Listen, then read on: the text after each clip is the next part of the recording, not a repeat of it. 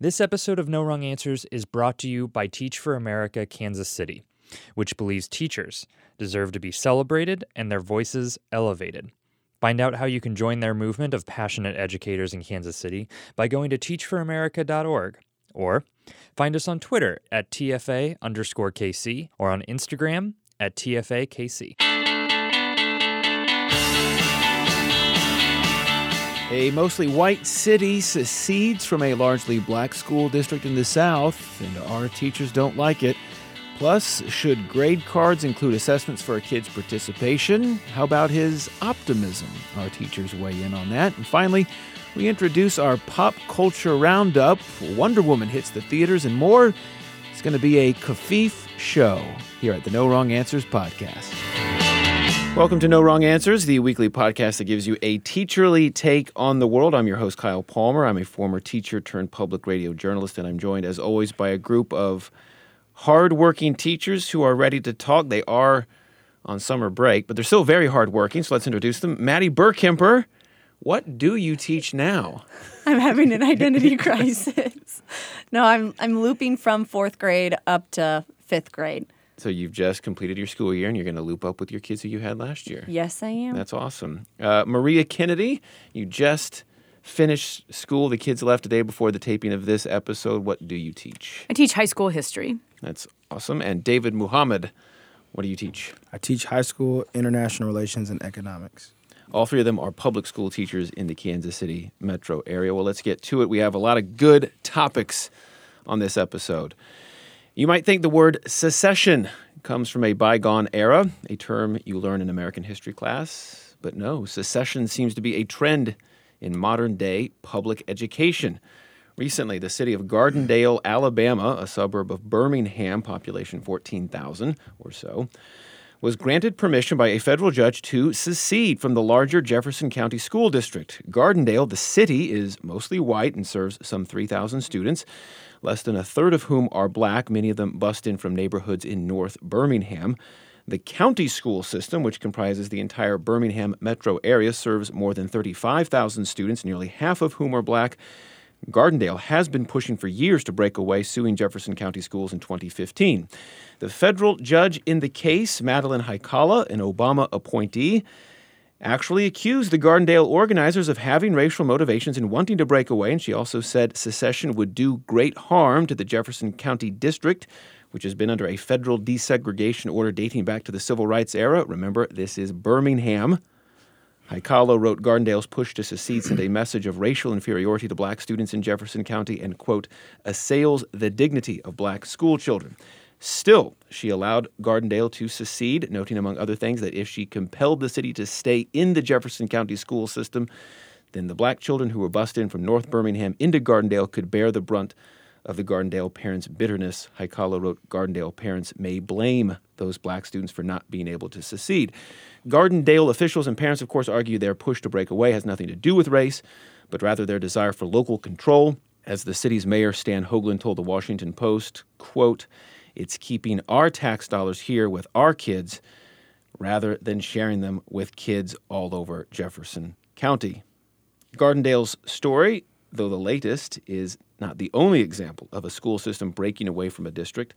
The nonprofit research firm EdBuild says since 2000, at least 36 school systems from the U.S., from Alabama and Louisiana to Tennessee to Southern California, have seceded, and nearly all of them whiter, more affluent than the larger districts that they leave. There's more to talk about with this particular case, but really, first, I just want to get the reactions of the educators at the table, just plain and simple on a visceral level. How do you feel about this story? Not surprised, but appalled. That's Yeah. how I feel on an emotional level. Is like exhausted, appalled, not surprised. Re- just really, like we had a, they had, they could have done something better and they didn't. Uh, David, Maria, how do you feel? Um, I mean, yeah, I'm not surprised. And if we want to look at it from an emotional level, let's first approach it actually with logic. If they are trying to succeed, that means there is something that is making them feel like there is an inadequacy. It's a school district that's been fairly solid for many years. What change happened that made them say, you know what, we want to leave? And so you just have to look at the history, and the only thing that shows that has made a, a significant change is the influx of more black students from outside of that area. So when you use words like tax dollars and you know our community, well, what's not part of those tax dollars and what's not part of that community? Oh, the kids who have been bussed in. I mean, that's it's just really clear to me. So I'm not surprised because white flight has been going on for a long time and it's it's going to keep going on especially as gentrification happens and things like that. Um, i just feel like let's be real here people Yeah. you know? I, i'd re- i honestly i'd rather them come out and say you know what? It's about race. Like be bold with it and just say this is what it is and and deal with the situation that way. But when you're you know subvert with it and you try to skate around it it's it's actually more insulting uh, to history to those kids who are in that district um, you know to the whole education system Maria? I am deeply skeptical of the results of this decision. And I think in this case, honestly, past is prologue. So historically, when school districts or any sort of governmental agency in our society has made a seemingly race neutral decision that actually does negatively impact particular communities or racial minorities. One example of this uh, is that actually these sort of things have been ruled constitutional in the past by the Supreme Court. There was a 1972 case, the San Antonio Independent School District versus Rodriguez, in which the Supreme Court ruled that basing school funding off of property taxes did not violate the Equal Protection Clause of the 14th Amendment. That is a race neutral policy on its face, but we know that in practice, it adversely impacts communities of color and low income communities. That is not the same thing that is happening in this case, but I worry that something such as this decision, in which Gardendale is seceding from the larger school district, but still, according to the decision and the judge's ruling, still is supposed to keep its same demographics. That could, on its face, seem race neutral, saying, nope, like you have to keep, it has to stay the same. You just have a locally led school system, can still have an adverse negative impact on the communities of color. For example, who's now leading this school system? What about those property taxes? Who's getting funding? Where's new- it going? The new high school in a, some of the articles that we read to prep for this, it talked about a fifty million dollar new high school that's close to the middle of the city. That It's, would, it's in Gardendale, Yeah. Mm-hmm. but it's it serves students from from the entire Jefferson County district because they have some vo-tech programs. It's been at the and center of some of their- that- that- yeah, of their students from all across the county come. Yeah. you say that say that again because I didn't hear you because I talked over you. No, I'm saying the the high bad. school you're referencing is it, it was opened in 2010 in Mm-hmm. Gardendale, um, but students from all over the county go to that school because there's different vo-tech and career career tech programs there. That high school, in fact, is not part of this initial order. Starting in the fall, um, at least based on the plan laid out in the decision, Elementary schools. Gardendale, right? the two elementary schools within the Gardendale city limits will um, be under the control of the now Gardendale Board of Education. The middle school and high school will still be part of the Jefferson County school system. Um, if, at the, if, as the judge says, the Gardendale district makes a a, a good faith effort to continue Yeah. with the desegregation order, then maybe those that middle and high school will then become part of the Gardendale district. So there are still some conditions. Um, all three of you clearly ha- um, are, are, as Maria said, deeply skeptical, um, worried. Um, you, um, I think, very clearly against this. But do you see this this story m- more philosophically as just a, a larger threat to public education? Um, the philosophies that underline public education. Well, I think that we have to recognize that what's what's happening is that the people who are the most depraved are going to continue to be the most depraved because the reality is that the schools with you know higher tax bracket and uh, you know more affluence and you know that tend to be more white is where they, they also get the best teachers and the best mm-hmm. resources right so and, and it's really backwards i mean the school district I work in, we got sixty million dollars so that every kid could get a, a Mac Air, even though And to put a point on it, I mean, the district you work in is is majority white. yeah, highly I mean, affluent. The in- school I teach at yeah. is eighty six percent white, you know, and and so these kids are already affluent, and then you're giving them more resources for success. Which I'm not saying that they don't deserve it, but when you have 15 minutes to the east of us schools that don't have textbooks, right? And and the question is why, right? Why is it that the money is not dispersed more? Well, you get into political things where people say, well, my money shouldn't have to take care of everybody else. It's this cycle that's been happening for a long time where the people who are the most depraved will continue to be the most depraved, and the resources will follow those who can afford to to garner them, um, and it's not going to support the people who really need them. Yeah. What's the harm, Maria and Maddie? What's the harm to public education in this case, in your opinion? I think it undercuts our mission as public education. Like my mission as a public educator is to give the best education that I can to the community, to the children and the youth of the United States. And the youth encompasses You look all at it the that residents. way. I mean, you look at it that way. That that universally. Yeah. Absolutely. And I get that there are emotions that go in when it becomes personal and it's my kid and my school and my neighborhood. But right now in the United States, your community, if you allow it, if we allow it in the United States, our communities are divided up by money, by race, by different types of communities. And I and I have to jump in here too, because you hear this. You you heard it in the the situation in St. Louis where these you know school, parents are very upset and afraid that certain kids are going to come in and bring you Back know with Francis Howell. right. They're going to bring in you know negative behavior and things of that nature. This was a story covered by Right. This American Life a couple of years ago. Well, then yeah. those parents should recognize that the purpose of education is to correct that behavior. So you are you are not giving those kids a chance to correct that behavior. You're mm-hmm. sending them into environments that are only going to continue to send them down the path of negativity. So if those very parents believe that the education needs to be a better system and a better pro- program, then But you for are who? But for And who? that's the right? yeah, that's so the same crux of it. the same kids who are already in a situation that is mission for success, guidelines for success. You're taking the kids out that need that same environment, and now you're going to complain though when the problem happens. Well, you didn't give those kids a chance to correct the problem, right? Or you didn't even give those kids a chance to have the problem, right? Like we don't even know yet. Um, so, like, what statistics are you using? You know, Do so you do you encounter individual parents or students in your schools who carry similar attitudes as the parents fighting for secession in Jefferson County that have this sense of um, I mean, I mean, based on the quote from the mayor, right? Like keeping our tax dollars here in our community. And, I mean, yeah. If you we want had it in our district. yeah. They closed the middle school. So the high school I teach at used to have two middle schools that fed into it. Um, and like I said, my high school is very affluent. So when they closed one middle school, they they redrew the lines of the district, and they said that these children will now go to another high school within the district, which tend which ha- happens to be a little more culturally diverse. Those parents had an uproar The parents who were going to have their kids move. the parents whose kids were going to be moved. Mind you, the school that they were going to get sent to is still very strong. It's just a little bit more culture diverse, and yes, they have some behavioral issues, but it's not severe. We're a strong district. Those those parents fought until their kids were able to be grandfathered in to our high school. and so, and stay at the high school. they Stay at the high school if they had a sibling or a parent that went to that school, which is it's an entitlement based thing that you know.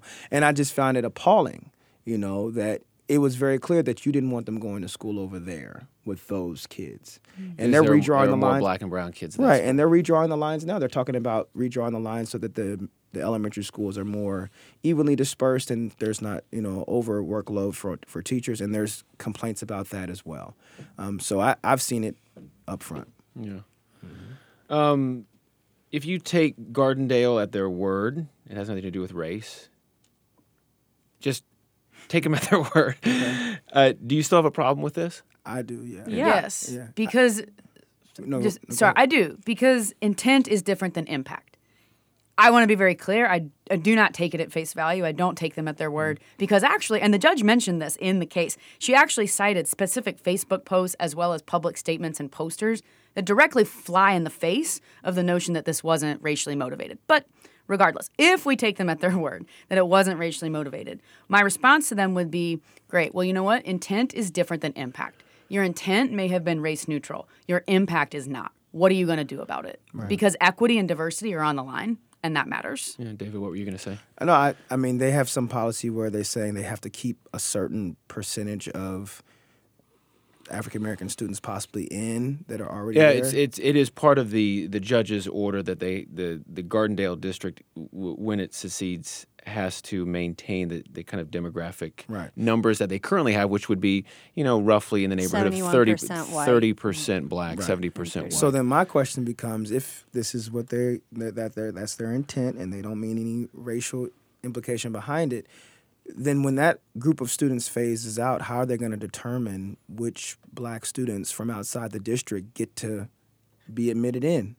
Are you going to have some like recruitment selection process that you only take the talented tenth of the community, which you know I those kids are going to you know probably excel and that's great for them, but is it going to be the athletes? Is it going to be the ones who are already academically sound? Like again, it, if it it puts a damper on what public education is about meeting kids where they are and taking them where they need to be for success. And valuing all kids period. Like i don't think it's gonna even if they did keep their word and kept that percentage of students in their classroom of black students in the classroom or i think that another percent was like one black member on the board 18% black faculty members in their school buildings even if you maintain that, you still might not have fixed the problem. Like just because you adhere to those numbers, that doesn't mean that that you know these people are physically in your buildings.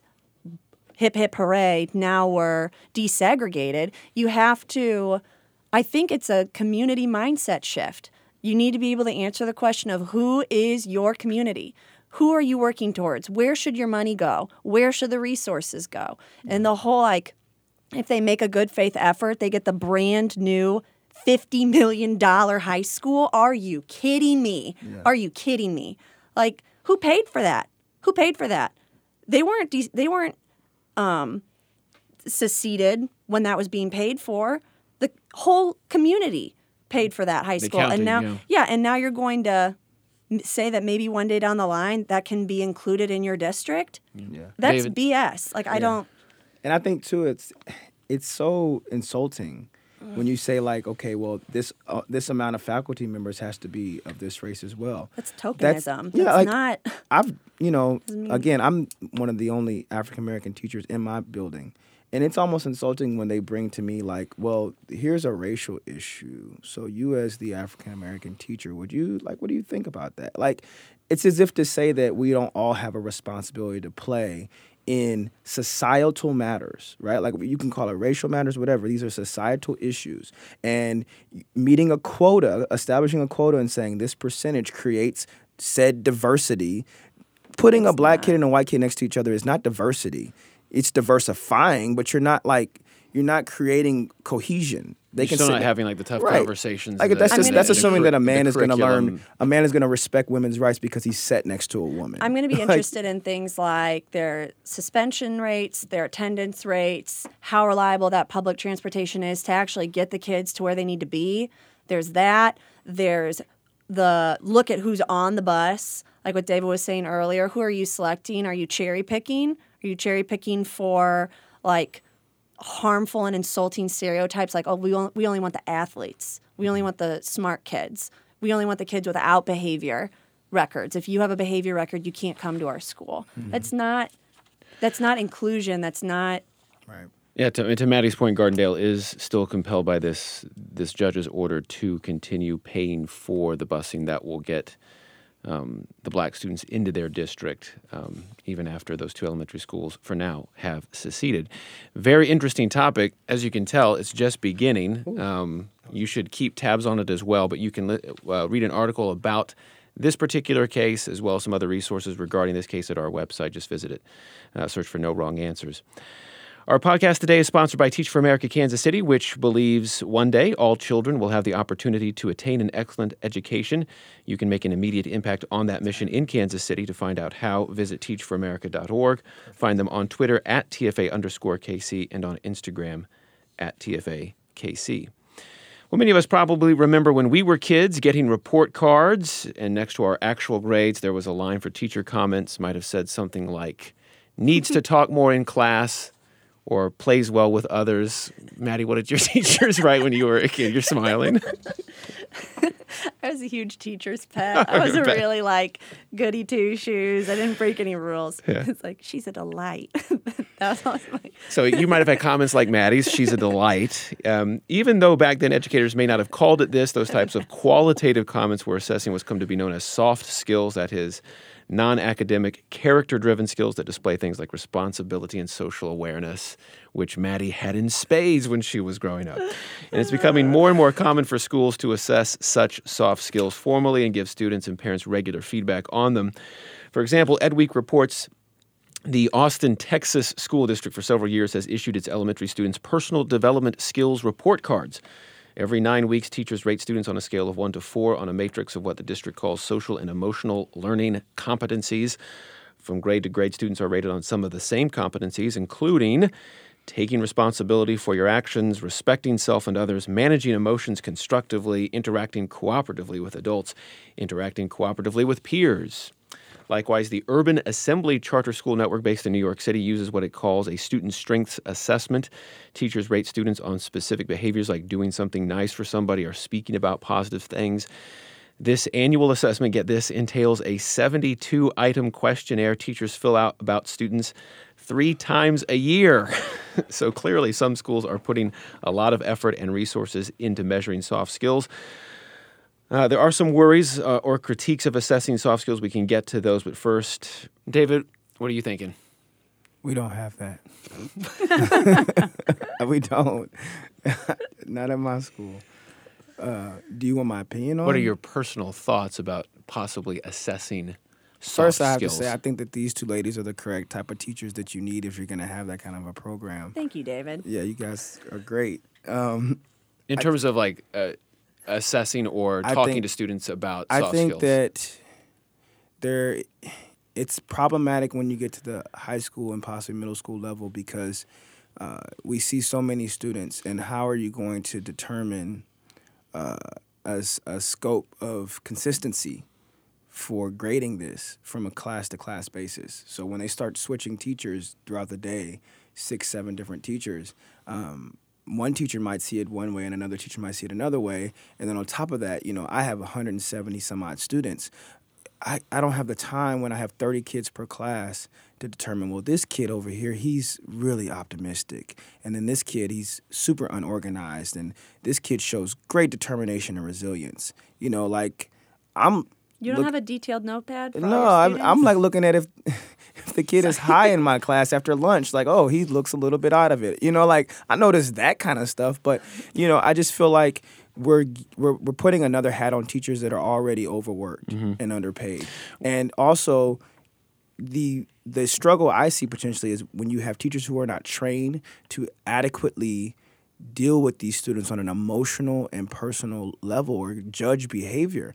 You know, like there's teachers who may not have that that scope of skills, you know, that skill set to do it the correct way and it can actually work in the reverse where you could actually be somewhat bullying a kid or having a negative impact on a kid when they already might have um, low self esteem. They may come from environments that we don't know all the details, and then they're struggling academically. And then you're telling them on top of that, he's also pessimistic and unorganized. And now you're beating up on this kid, and you don't even know the entire spectrum of what's going on, right? And then they get that from seven different teachers who are not trained to do that correctly. And, and now the kid's really feeling worse about themselves than they already were, right? Yeah. So do you all do you all feel there is a place for a, a, a discussion of soft skills in school with kids? Bring back humanities classes. Bring back classes that are solely based upon thought, perspective, discussion, and there is no grade. There is there is completion and the the, the, the willingness to do it because it is needed. And why does that? Why does that meet the same the same goals of a possible soft because skill? it's reflection and it gets kids to go within themselves. A kid may may not be the most vocal, but if they understand why they're not vocal and they understand themselves, they don't necessarily have to speak out loud. We don't need everybody to speak out loud. A kid just needs to understand who they are and why they are who they are. You know, mm-hmm. why they are the way that they are. You know, not everybody has to be out campaigning or you know what I mean like, like you need different roles and I think that we don't have the space at least in my school that it's so curriculum heavy there's so much push for teaching to the test and getting them out and ACT scores and you know AP, IB, all this stuff going on. When is there time for them to self-reflect? So if I have to do that within the curriculum, I don't have time. Uh, you know, I'm I'm going to be like, okay, well, I only have this much time to get through the curriculum, and then I'm also supposed to fit in this time where I'm supposed to look at them as an individual. Either give me the time to do that that's set aside, or hire a professional that can do that set aside where every kid gets that, or give them a person who can track them and do it adequately. Um, but yeah. Yeah, so I mean, David's raising some concerns that other you know researchers and educators have raised. Do we have time to do this? Also, there have been you know pretty consistent critiques about soft skill assessments because they are subjective, possibly biased. I mean, even the Austin School District that I mentioned earlier has noted that white and more affluent students often get Score higher. score Wow. higher, score higher. Gir- Really? girls tend to score higher That's than boys. uh, so, um, but but still, with those caveats in mind, you know, I think, and, the way that I teach, so I think it's really important to talk explicitly about soft skills in grade school frequently. I think it's hard to grade it and sometimes hard to teach it. And a reason I love soft skills and teaching it, but some people might shy away because they're nuanced. For instance, the word participate. We talk about participation a lot in grade school, and that's one of the soft skills that I'm required to grade on my report card underneath your work ethic. Um, I teach in my classroom that there that you must participate. You must be an active participant. We also say there are several different ways to show me that you can participate. Example one, raise your hand. Example two, acknowledge the fact that you're tired, ask for a water break. That shows me that you're being mindful, you're thinking about the fact that you're falling asleep at your desk, you're asking for water, you're going up and getting some, you're taking a break, you're coming back, you're sitting down, you're engaged, you're participating.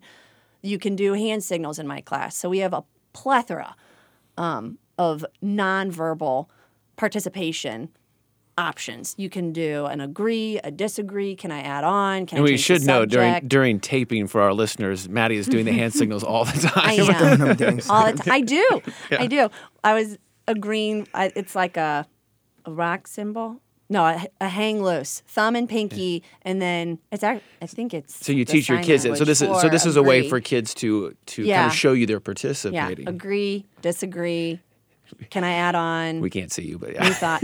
I, I frequently break the fourth law, just so you know. I'm not going to in depth describe all my different. I just have a problem with grading But- it. Like, you know. Okay, here I'm going to push on that. I'm going to push on that because in yeah. elementary, it's important to recognize and inform. I'm not saying that Yeah. my that the grade. I don't like that I grade it, and I don't. I don't think I'm qualified to grade it, and I don't think that a one or a two or a three really captures the nuance of the child within that grade at all. For instance, a kid might have a full blown meltdown. Meltdown. I had a kid one time bang his head so hard against the door that he had a unicorn knot on his forehead for like three weeks. But other than that, in the entire semester, he was fine. He was fine. He accepted my one of the social skills is accept redirects from adults. So when someone has a three day long meltdown, that really impacted him, really impacted me, really impacted the feelings of the class. How do you grade that? You know, like, do I just say, oh, well, that one isolated incident was a, do I still give him a three? Is he able to accept redirects from adults? Hmm. After that, after that, you know, like you have a meltdown one day, you exhibit that one moment of you have- you're you- not hitting it. Is that a two? You have those worries and You know? concerns, but you still feel like it's important to. I gave him a three. I communicated with the parents. I saw significant growth. It was at the beginning of the semester. He was able to work his way through it, apologize, didn't exhibit that behavior again, blah, blah, blah, blah, blah. But I I think that it's important to inform students and inform parents, like the glows and the grows, where you see gaps in their soft skills and where you see really big strengths. Like if you don't talk about the gaps of someone's soft skills, I don't think you're doing a good job educating the whole child. I, I do consider it part of my job as an elementary teacher to teach things like participation, to explicitly teach things like how to um, come up against the face of adversity and respond in a respectful and firm and confident way. Like we talk about that explicitly and practice it. How do you say no respectfully? How do you agree respectfully? How do you disagree respectfully? And those get graded. Maria, you had a comment. Yeah, I think the I know. piece about cultural bias resonates with me as a former ELL teacher, uh, English language learner teacher. I feel really strongly that that is something that we as educators must always be aware of. Um, cultural differences, respecting those, acknowledging them, and navigating them. Um, with with that caveat, I think ultimately for me, as an educator, I really see my role as helping students live the life that they set for themselves. It is not what I want for you. It is what you have communicated to be your long-term goals. And I think from there, when we understand a student's goals, which I hope that teachers take time to like really get to know their students and understand what it is they want out of their life. Uh, from there, I think actually I do support uh, teaching, explicitly teaching and supporting students with soft skills. To paraphrase Gandhi, uh, you know, Gandhi is famous for saying like, "Be mindful." I know, right? We're going real deep, but um, but Gandhi said, "Be mindful of your thoughts." He was talking about this within the umbrella of positivity. I should add, but he said, you know, be mindful of your thoughts because your thoughts become your words. Be mindful of your words because your words become your behavior. Your behavior becomes your habits. Your habits become your values, and your values become your destiny. And I think if we accept that frame, then keeping an eye towards soft skills and non cognitive skills, as imperfect as it may be, is valuable because ultimately we are beholden to and accountable to students in supporting them for the life that they wish to lead. And part of that is being able to interact well, both with yourself and others. Yeah. Mm-hmm. I think my only issue is that we have to ask ourselves what are we determining is considered to be good, right? Like you have kids who come from different backgrounds that it might be normal or acceptable for them to speak very loudly and it might sound like an argument to somebody else, but to them that's just how they communicate. Like that's you know, like when I was in high school, me and the other African American students, we were loud in the hallways. I mean, loud, and you would think we were fighting, and that's just how we talked. So, are we? Do we have communication issues? Right? Like, if you know how to turn it on and turn it off in different environments, you know, I, and I think we have to look at where the kids are coming from and where we want them to go. But you know, what are we asking them to fit into? And as long as we're not trying to form form them into perfect little robots, mm-hmm. you know, and say that you have to be like this in order to be good. Because then you might just have kids who are pretending. Like I know, for instance, we had to implement a discussion grade for a while. So I had kids who were like just trying to speak as many times as it took to get the points. They didn't really have the intent behind it to speak, you know, or motivated to speak truly. It was I just want to get my points in so I get the grade, you know. So I could see that happening as well, where it's not a, it's not genuine. You know, the behavior might not be genuine, and they're, they're just doing it to get through. Um, so. yeah. Well, it's a good word to end on. Um, very interesting discussion. If you want to uh, see um, how some districts formally assess soft skills, you can go to our website. There'll be a link to that. Well, there were several pop culture related stories that caught our eye over the past week or so, and instead of picking just one, we thought we'd try something new a lightning round of sorts, where we give our teachers a chance to respond to some developments in pop culture land and relate that news to the classroom and their work as teachers. So here we go. A South Korean movie studio has pulled an ad campaign for an animated movie set to be released next year entitled Red Shoes and the Seven Dwarves. It's a parody of Snow White after some, many people, accused its movie poster of being an example of fat shaming. No. The poster in question shows the character Snow White, again animated, tall and slender next to a shorter, more heavyset version of herself with the tagline, What if Snow White was no longer beautiful and the seven dwarves not so short? The producers of the movie said, quote, Our film, a family comedy, carries a message designed to challenge social prejudices related to standards of physical beauty in society. By emphasizing the importance of inner beauty, still, the movie poster created an uproar. It was nixed. The lead actress who voices Snow White also apologized, saying she had not seen the movie poster and had no idea. Chloe can- Grace Moretz, so that way you can unfollow her. Just so we're all clear, that's the lead actress. Everyone go out right now. Maddie, I'm going to start with you. Unfollow. Um, I know we can talk about the actual poster and then also the fairly appalling movie trailer that came with it, but I won't get specific. have you seen other general. examples of questionable media messages about No. weight and attractiveness aimed at kids? No. You should turn on like HBO and see. There's so many empowering female characters and leads out there filled with nuance and all of the soft skill qualities that I work so hard to teach. It's dripping with examples. If you're if you're listening to Maddie, you cannot see her face. She's clearly being sarcastic. Sarcasm. What? So, I mean, I guess, how, as educators, how do you feel about this movie poster? And and what like how does it strike you? And and, and what harm do you think it does? This is yet another example. I can't. I mean, obviously, it's frustrating. This is just another example of how society polices women's bodies and renders judgment on how we should value women and to what extent we should value women, largely based on physical appearance. So, obviously, that is um, really disappointing. And there is mountains of evidence to suggest that women internalize these messages from a very early age. And so, I mean, what do you try to tell your students? What's the message that you're what that you're trying to paddle against? Step one compliment who they are as a person, who they are. I try and do compliments about, like, you worked really, I compliment their soft skills.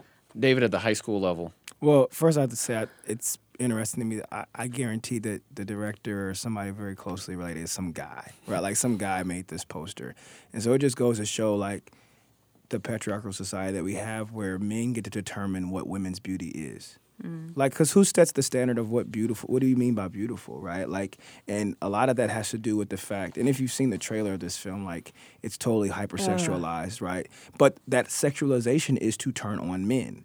Beautiful, when they use it in that context, is to say what is beautiful to a man, right? Like, they're not talking about it from the context of what women think beauty is, right? And so, if that's the case, then why do men get to determine what women's beauty is? but then we also get to determine what's masculine. At the high school level, we we have a. I, have to say that I think the high schools, at least the public high schools, we have a impact as well. I mean, the way in which we glorify the cheerleaders and our dance team. Not to say that it's not talented, but it also adds to that hypersexualization of this is what beauty is, this is who we give attention, this is what you should look like if you want to be in the limelight, and if not, then you're ostracized. Also, she's not fat. The Snow White animated version is not fat. I just want to throw that out there before we move on to the next topic. go see the movie poster, or go go look at the movie poster. Go watch the movie trailer, No, maybe no, or, or don't. maybe don't. Don't do it.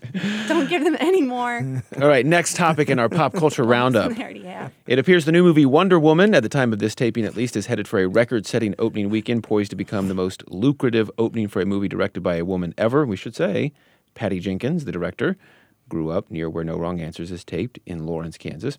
The movie is getting rave reviews. It's the first modern superhero film to star a female lead and have a female director, but the movie's rollout did come with a bit of controversy after the Alamo Drafthouse in Austin, Texas hosted a one night female only screening of the film. That is, only women or those who identify as women could attend. Some men predictably took umbrage because that's what we do. ranting, Trying to kill us slowly with Please. all ranting on Alamo Drafthouse's Facebook page about how unfair this was. Just a sample of some comments. Quote, have you ever hosted an all male screening of a film? Are you kidding me? Keep going. Can you imagine the anger and outrage from the liberal staff at Alamo if Trump had an all-male screening at the White House? And someone did respond to that comment by saying, quote, Trump calls them cabinet meetings. the female-only screening sold out, but Alamo Drafthouse did sort of apologize, saying in part, we want everyone to see this film. So I don't want to really talk about the controversy per se, because I think the controversy is stupid, but the female only screening was built as a celebration of female empowerment embodied in the character Wonder Woman. Are there what I want to ask is are there constructive opportunities for your female students to bond with each other You're in not gonna let us female only in female only settings at your schools? Yes. We have a book club. You should be more excited about that. These you- topics are just, they're pissing me off. Okay, re- ask me again, Kyle. Ask me, ask me it again. So I want to ask the female only screening was built as a celebration of female empowerment. Are there constructive opportunities for your female students to bond with each other in female only settings at school? Absolutely. And I support it. we have a, first off, go women of all people identifying as women. Go women, number one. Number two, um, yes, we have a all girls book club. Usually, if there's like a social situation later that I need some help with where a girl isn't being included, I might go to one of those girls and say, Hey, remember that book you read? Like, here's a real life mm. opportunity to live that out in real life. Will you help me out? And they'll go, Yay. And then we'll all be friends. That's not me being trite. That has No, legitimately happened. Yeah. Just no, I know you guys know, but for the for all of you listeners. Maria, out David, there. any any reflections on but on girl power, female empowerment? my school just recently had a um, female empowerment engagement or like a female empowerment day um, for the sixth graders and they actually had the high school students some of our high school female students um, talk to them it was um, by all accounts a wonderful day sounds um, awesome. Yeah, they really enjoyed it. I, I think I'd actually like to talk about my own personal experience though, because I went to an all girls high school and I absolutely loved it. This was back in Louisville, Kentucky. Um, but I think it's actually really important that minorities and those communities with histories of enduring systems of oppression deserve they really deserve safe spaces in which to celebrate their communities because from that space you can draw strength and power. So in my own high school experience all of my leaders were women um, that included student leaders. So the student obviously like the student council president was a woman. All of the student council staff were women. Most of the teachers were women. The principal was a woman. The president was a woman. Um, and that really because we were in that safe space encouraged risk taking. And there was a very strong focus on learning. And I think because there wasn't the literal male gaze that women were trying to navigate, uh, we were able to, to to focus on learning and academics and form incredibly powerful bonds with each other. And David, you teach at obviously a a co-ed high school. You you've experienced Yeah. a male backlash, kind of similar to what happened with the female all female screening of Wonder Woman. men gotta calm down. Like the argument of like, well, what if we had our own? You already do. It's called government. It's called country clubs. It's called fraternities. We men have always been in control, especially if we want to be specific and say like white men, right? Like white men have always been in power. So what are they, what are they so threatened by? It's not like women, all women in the country are gonna take to the streets and burn down all the houses, right? Like you have a mother, you have a sister. It's okay to just chill out for a second. And what harm did it do to you that they have this sc- screening and you know watch the movie? Did it really disturb your life? Or does it make you uncomfortable because you weren't invited? And if you were invited, would you have even went? Right? Like, but back to the mm-hmm. back to the topic, right? Like, I feel like we have to recognize that again, and this goes back to the issues about race and all of that a strong society is where everybody feels like they're a part of it.